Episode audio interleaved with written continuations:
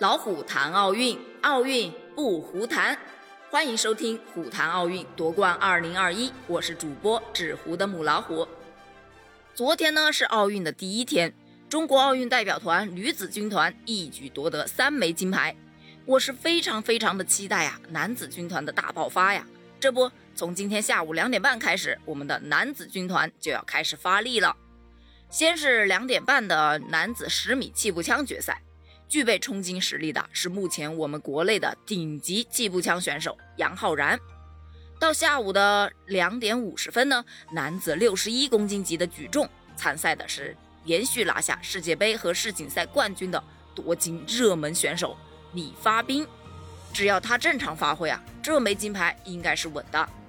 还有六点五十分的男子六十七公斤级举重参赛的呢是上届里约奥运会中因为抽筋啊遗憾离场的盛丽君。不得不说呀，这个名字真的是个好兆头啊，期待他能在本届奥运会中为自己证明。然后呢就是八点四十五分的男子六十八公斤级跆拳道决赛了，参赛的呢是本届奥运会中国代表团的旗手赵帅，这个就不用我多说了吧，肯定也是冲金热点选手了。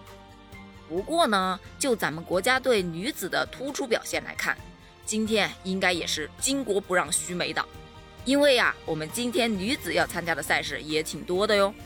首先呢，上午十点十五分，女子十米气步枪决赛，林月梅等选手啊也不是吃素的。十点四十五分呢，女子四乘一百米自由泳接力赛决赛，我们游泳队的核心成员张雨霏，他是继孙杨之后啊游泳队的王牌选手呢。下午两点的女子跳水双人三米板决赛，你想想，跳水呢一直都是中国代表团的夺金点，对吧？而女子双人三米板呢一直都是中国长时间垄断的项目之一了。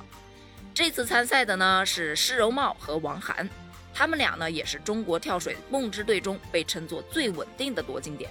他们这组搭档啊，还从来没有在大赛中丢过这个项目的冠军。还有下午三点二十五分的女排小组赛，中国女排啊将面对土耳其，迎来东京奥运会的小组首战，非常期待他们能拿下本届奥运会中国女排的开门红哦。